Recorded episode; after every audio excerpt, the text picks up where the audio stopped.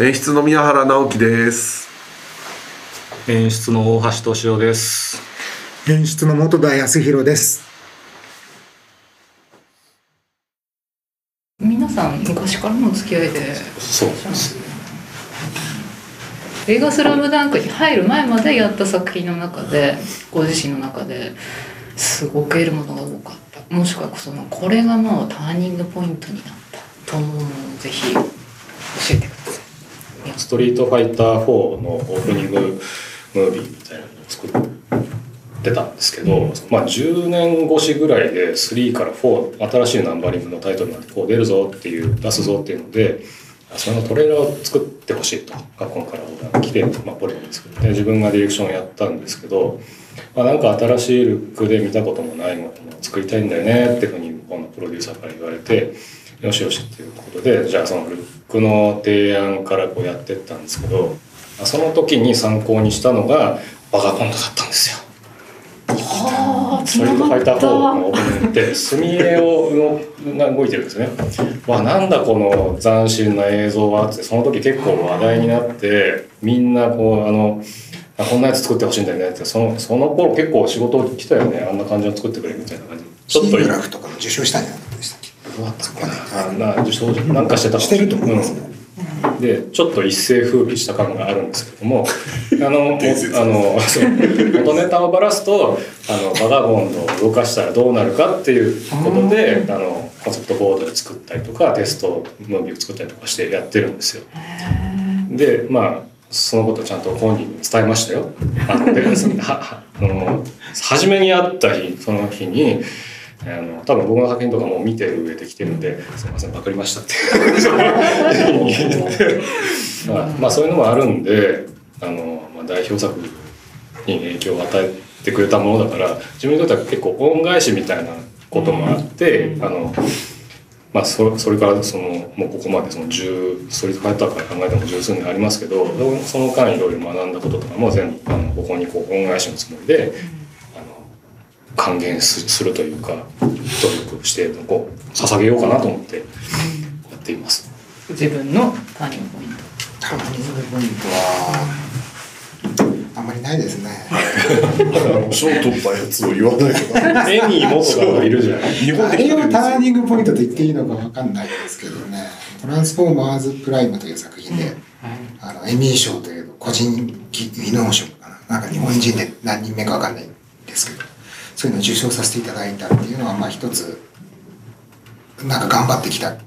証ができたかなとは思うんですけどまあでもあれはもともとあったチームが僕ちょっとそのチームに遅れて入ったところがあってそのチームはもうすでにいいチームだったので、で後から入ってきたリーダーでたまたまその時にみんなでいい仕事をさせていただいてプロデューサーすごい頑張ってくれてでその代表として自分がいただきたという認識なのでちょっとそれはどうかなっていうのはあるんですけれども。うんターニングポイントだからその何年か前にディズニーの作品で、えっと、プーさんと一緒の 3DCG のテレビシリーズがあったんですけどそれでなんとか腕を磨いてなんとかこの業界で飯が食えるかなっていうところまで腕を上げてうまくいけるかどうかのところからサブリーダーみたいなのに初めて抜擢していただいて、一番最初に抜擢していただいてその後はそのアーティストの中から一人リーダーをスーパーバイザーを作ろうというところで自分がしていただいてそこでそのそこでちょっとあのあなんとか結果が出せてきたなと思ってその仕事が終わった1ヶ月後ぐらいにですねストリートファイター先ほどあったお話のその墨絵のやつの次のプロジェクトで大橋とのプロジェクト呼ばれるんですがケチョンケチョンにやられた。ボロボロにせっかくねボロボロにやられまして目が覚めたんですよ。出さないんですよ俺が。本当に目が覚めた。アニメーション何も分かっちゃいなかった。僕は何とか耐え切ってそその仕事も終わらせそのその次の仕事でマーベル VS カプコン3っていうムービーがもうとんでもない難易度の高いムービーを演出するわけですよ。それも楽しくてですねそそこでかなり鍛えられて、あのアニメーターとしてかなりレベルが上がって何来ても怖くないぐらいの。えっとオズの作画ではずっと「ドラゴンボール」やっててでそこから、えー、と CG に転向してからはいろんな作品をやっててえっ、と「ワンピースの短編映画で本編は長いやつで、あのおまけについてくる短編映画で、えー、とダンスを踊る。っていう作品があって、そこで初めてモーションキャプチャーっていうものに出会って、でああすごく楽しいなっていう、そこきっかけであのプリキュアの後にエンディングにつながったりはい。その頃は多分1回にデータが2人分しか取れないとかそういう時代からスタートしてでだんだんこうプリキュアが人数が増えていくに従ってモーションキャプチャーの精度も上がりつつ2人だったのが5人取れる10人取れるってなってでそうなっていくと結構、えーダンス以外にもいろいろ使えるものがあるんじゃないかいつかそういうことをやってみたいなっていう時にこの話が来た。んであじゃあダンス以外に何かって言ったらやっぱスポーツ系。でしかも複数の動きが頭の中じゃ絶対こしらえられない動きですよね。でそれは絶対あバスケットボールとモーションキャプチャーってすごく相性がいいんだろうなということでなんかちょっと手伝ってみようということで、パイロットの時。初めはい。初めて。僕と元田が持っていたポリゴンピクチャーズってところに来ててこの3人ががっつり。がっつりとパイロット。はい。うん約どのくらい前ですか？相当前ですよね。10 10年。前。この間話ちょうどしましたね酒そうですね。10年前。パイロットが終わって。でその頃が確か震災の後ぐらいだったんですよ。あ。ちょっと印象的に覚えてますね。このなんか世の中暗い中ではこれが形になったらいいのになーなんて思いながらあ仕事してた2011年。覚えがあります、ううんん、2011年の震災の後ですね毎回ルックとかかあの手を変えしてまだセルルックってなかったんですねあの頃。はい。ついにセルルックの形になってポリゴンピクチャーで作ったのをなんかそれでちゃんと作ろうかって言ったのが最後のパイロットだったんじゃないかと思うんですけど。監督的にはそのセルルックがじゃああれだったんですかね決め手になったんですかね。キャラクターはやっぱダイレクトにそっちの方が響いたうんではないかなとは思いますね。顔はだって宮原さんが上からもう全部これタッチしたらやりましたもんねやりましたね。うん、CG のキャラクターのモデルってやっぱり表情がちょっと足りない感じが、まあ、あのあの当時はあったんですけどだからそれにこう線を足したりとかその表情にシワとかを足したりとかっていうできるようなツールから開発することからやってでやりましたよねもう宮原さんがこうカリカリカリカリカリって。この映画での演出の作業って何かもしかしたら違う仕事もプラスオンであったのかとかなんかそのあたりを伺いたいんですがどんな作業をされてます？かコンテありきでスタートしてないじゃないですか。そうなんですね。コンテがから監督が映像にイメージ変換がえっ、としづらいので全部コンテをビデオにまとめてあ尺を作っていきながら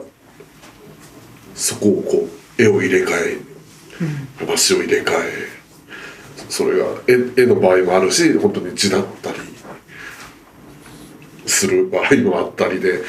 ビデオコンあれなんて言えばいいんですか？ビデオコンテあのえプリビズ？プリビズ？ババスケのシーンのあそうですプリビねズだったり。プリビズってあの、まあ、CG でそのモーションキャプチャー撮ったで、まあ、アニメーションしてる CG のキャラクターがいますよね。でそれをいろんなカメラでこう撮ってで結構膨大な量のある素材から、えーもうカットをこう編集していくんですよ。普通だったらまああのまあ演出の人とかもコンテ書いてそれがビデオコンテになったり絵コン絵コン絵コンテ撮コンテ撮になったりとかするんですけどそれは一旦 打ち合っといてこの試合この作品でのこの試合はどうあるべきかみたいなことをみんなでこうこうもみもみもみもみするところから始めてるからもう何にも材料がない状態から始めてるんですよね。すごい何周したかわからないぐらいもう 2時間のうんビデオコンテやりましたよね。こう見るたびにここをこうしてっていうこうパズルみたいなことをやってったんで、うんもう普通のプロジェクトじゃありえないぐらいの回数やり直してると思いますなんかつい最近までやってたような感覚がありますよね。スクラップビルドをあそれですそれです。されていて、はい。そうです。ねスクラップするというかアイデアを出すですかね、でこうこういうのはどうでしょうっていうのをみんなで出していってそれを、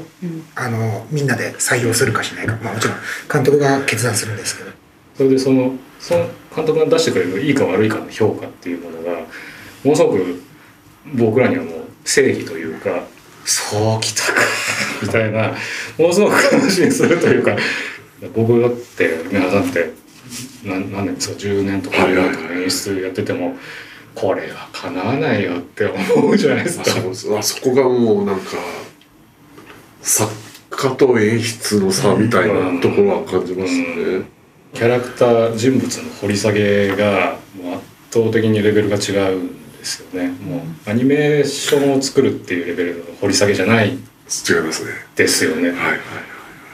実写の映画でもここまで掘り下げることってないんじゃないのかなって思うぐらいやっぱり深く深くあの悩まれて出されてると思うんですよね。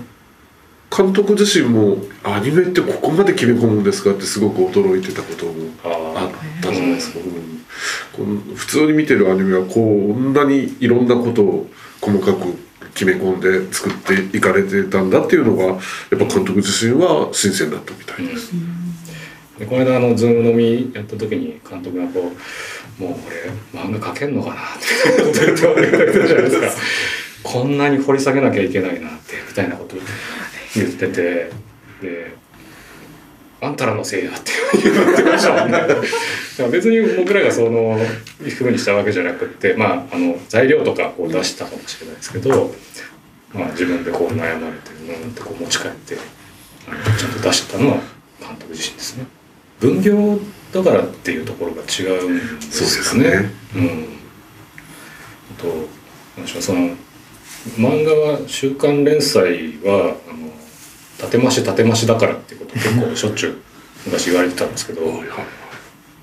あの再来週か、まあ、3週先の話はまあもう分からないみたいな なんか分からないですけど今あのその監督が見てても思うんですけど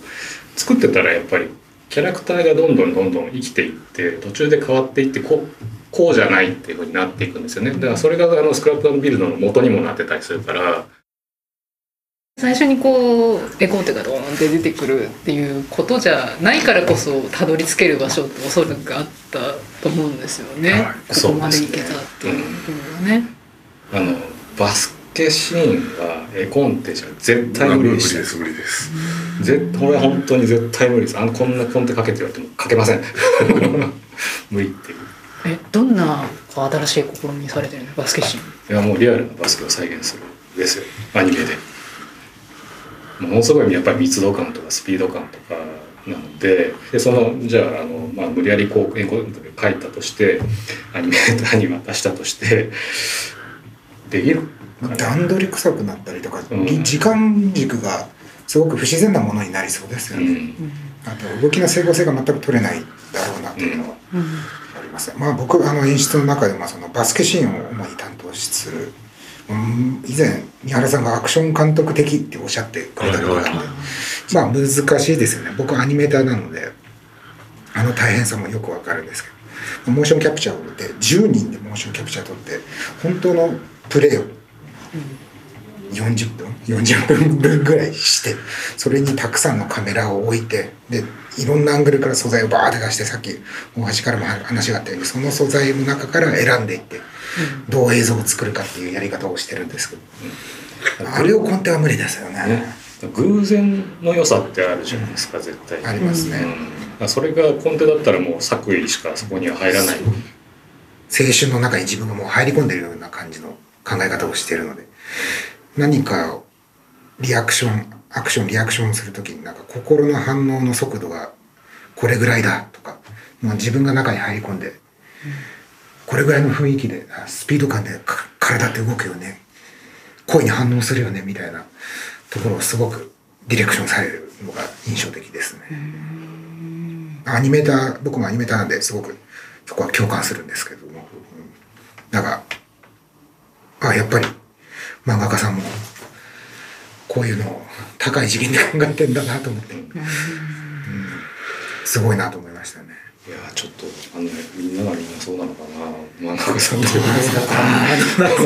特殊能力だと思いたいですけどね。監督ずるいですよって言ったんですけどあの、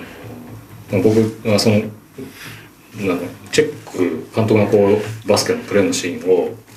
チェックしながら僕が裏でちょっとタイミングを詰めたりとかっていう編集を裏でやってたりとかするんですけど、あまあ同時並行でやってたりするんですけどあの監督が「うんちょっとこの辺がな遅いんだよな」みたいなことを言ってるその単位が1フレームとか2フレームとかの単位のことを言っててでそれで1フレームこうくらいかなみたいなので1フレーム2フレームカットすると「あこれ」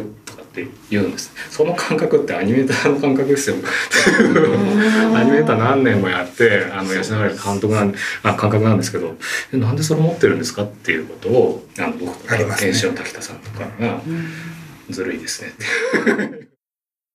全く違う仕事じゃないですか。漫画を描くっていうのとアニメ映画を監督するっていうことは。ただでも言語が違うだけでもう、うん、目指すべき作品のか形みたいなもものはもう見えててでそれをどう喋っていいか分かんないっていうのを翻訳してあげてる感じですよね。うん。うん。でそれの習得スピードもめちゃくちゃ速いんですけど。もう6フレ足してって言ってますもんね。最近そういうの言ってきましたね。みんなこう丁寧に丁寧に作って監督に見せてどうですかっていうふうに言ってっていうのの積み上げがもちろん前提なんですけども、まあ、普通だったらこの作品を得るごとにこう上がっていくのがまあ演出なりスキルアップじゃないですかそれをガーンといってる感じなんですよ。この一作品の中でバンバンバンバンバンバンってこう登ってってるっていう。